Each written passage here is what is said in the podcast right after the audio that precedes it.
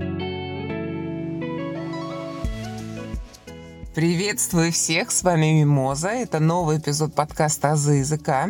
Мы подходим к концу сезона морфологии. И вот в этом предпоследнем, я думаю, эпизоде я буду вам рассказывать о союзе. Мы говорим о служебных частях речи. Про предлоги я рассказала. Сегодня будут союзы. Остаются у нас еще частицы.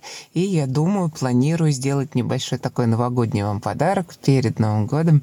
Тоже небольшой эпизодик. Ну, давайте по порядочку. Союз — это служебная часть речи, которая служит для связи однородных членов предложения, частей сложного предложения, а также отдельных предложений в тексте. Союзы не изменяются, не являются членами предложения. По образованию они бывают непроизводные, то есть первообразные, то есть такие, которые не связаны по происхождению с другими частями речи.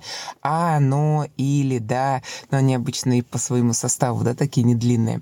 А также производные, которые образованы, первое, соединением непроизводных союзов – как будто, соединением указательного слова из главной части и простого союза для того, чтобы, соединением союза со словом с обобщенным значением до тех пор как, в то время как, и исторически от других частей речи, пока, хотя, чтобы. Построению союза делится на первое – простые, то есть те, которые пишутся без пробелов, а ибо, составные, пишущиеся с одним или несколькими пробелами, так как, в то время как. Но и разновидностями составных союзов является первое – двойные или двухкомпонентные союзы, части которых расположены дистантно с обязательной второй частью. Например, не столько, сколько, не только, но и. И вот хочу сказать, что в этом случае вот эти части путают между собой. Как так и, э, не только, но и, между собой эти элементы путают. Это вот я по восьмому заданию ЕГЭ говорю.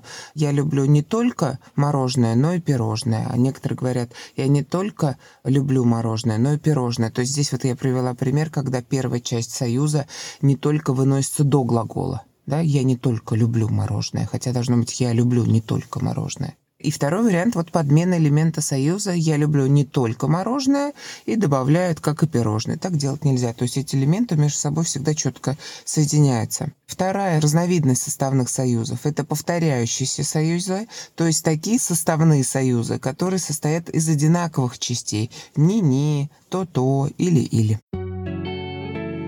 По характеру синтаксических отношений, выражаемых ими, союзы делятся на сочинительные и подчинительные. Сочинительные союзы соединяют равноправные компоненты. Они связывают однородные члены предложения, иногда и неоднородные. Ну, например, у нее есть племянница, запятая, и прихорошенькая, где присоединительный союз «и» связывает подлежащее и определение. Сочинительные союзы имеют следующие разряды по значению. Первое – это соединительные союзы. Значение их и это, и то. Это союзы ни-ни, как так и, и-и, не только, но и. Второе – это разделительные союзы. Значение или это, или то. Это союзы или, либо, то-то, не то, не то.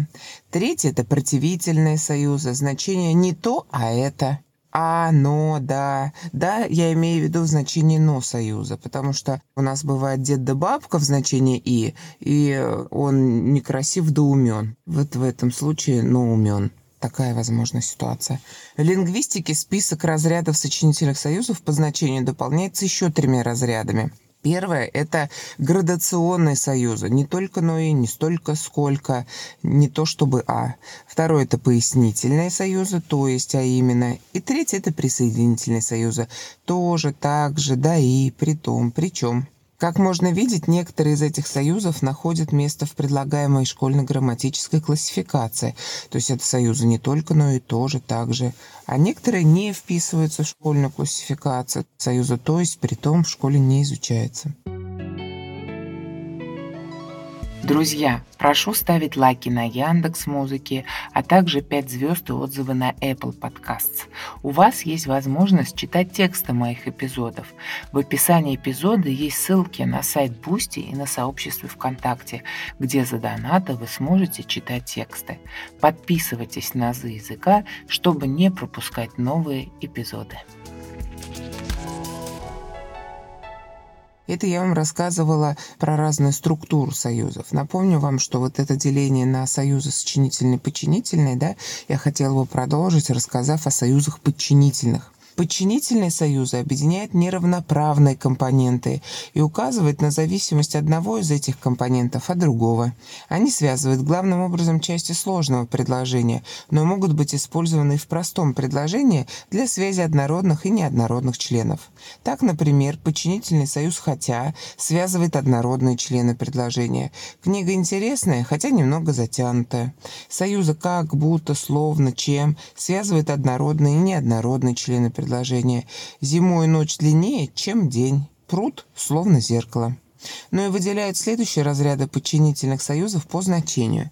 Первый – это временные союзы. Это союзы «когда», «пока», «едва», «лишь». Второй – это причинные союзы. Это союзы «так», «как», «потому что», «ибо», «ибо устаревший книжный союз. Третий – это условные союзы. Если, кабы, кабы тоже устаревший союз, коли, ну тоже устаревший союз. Четвертое – это целевые союзы, чтобы, для того, чтобы, дабы, устаревший союз. Дальше пятая группа – это уступительные союзы, хотя, несмотря на то, что. Шестое – это союзы следствия, так что. Седьмое – это сравнительные союзы, как, словно, будто, точно, чем. И восьмой – изъяснительные союзы, что, как, чтобы. Здесь на самом деле мы видим очень много союзов, которые участвуют в преобразовании сложно подчиненных предложений с придаточным обстоятельственным. Вот изъяснительные союзы участвуют у нас в образовании придаточных изъяснительных. А в придаточных определительных у нас участвуют союзные слова. В общем, союзные слова являются членами предложения. Смотрите, я встретил друга, который переехал в Москву. Здесь который служит и для связи, конечно, главной придаточной части, но при этом выполняет роль подлежащего. Здесь который подлежащий переехал сказуемо, под который подразумевается вот этот друг. И что на самом деле тоже может быть союзным словом. То есть предложение «он сказал, что заболел», здесь что просто союз изъяснительный. А если я говорю, я не понял, что он сказал, то здесь что выполняет еще и роль дополнения. Он сказал что-что, то есть здесь просьбу, угрозы, да, то есть подразумевается какой-то смысл под этим словом. Вот такая вот разница между союзами и союзными словами. Но эти списки можно дополнить составными подчинительными союзами, например, в то время как, как будто, лишь только, в связи с чем-то, с той с целью чтобы. Некоторые союзы многозначные могут быть отнесены к нескольким разрядам. Например, союз «чтобы» может быть целевой и изъяснительный. Союз «когда» может быть временной и условный.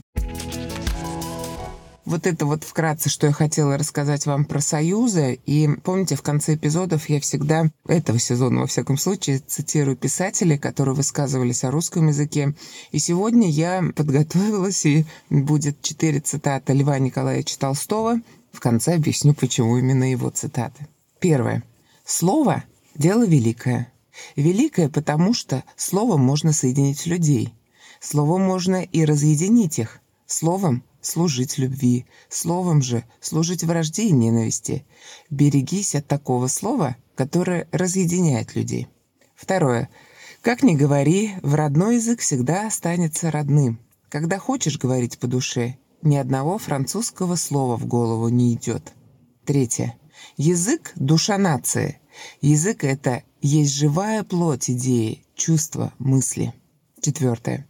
Единственное средство умственного общения людей есть слово. И для того, чтобы общение это было возможно, нужно употреблять слова так, чтобы при каждом слове, несомненно, вызывались у всех соответствующие и точные понятия. Вообще, я люблю творчество Льва Николаевича, поэтому подборку сделала именно его цитат.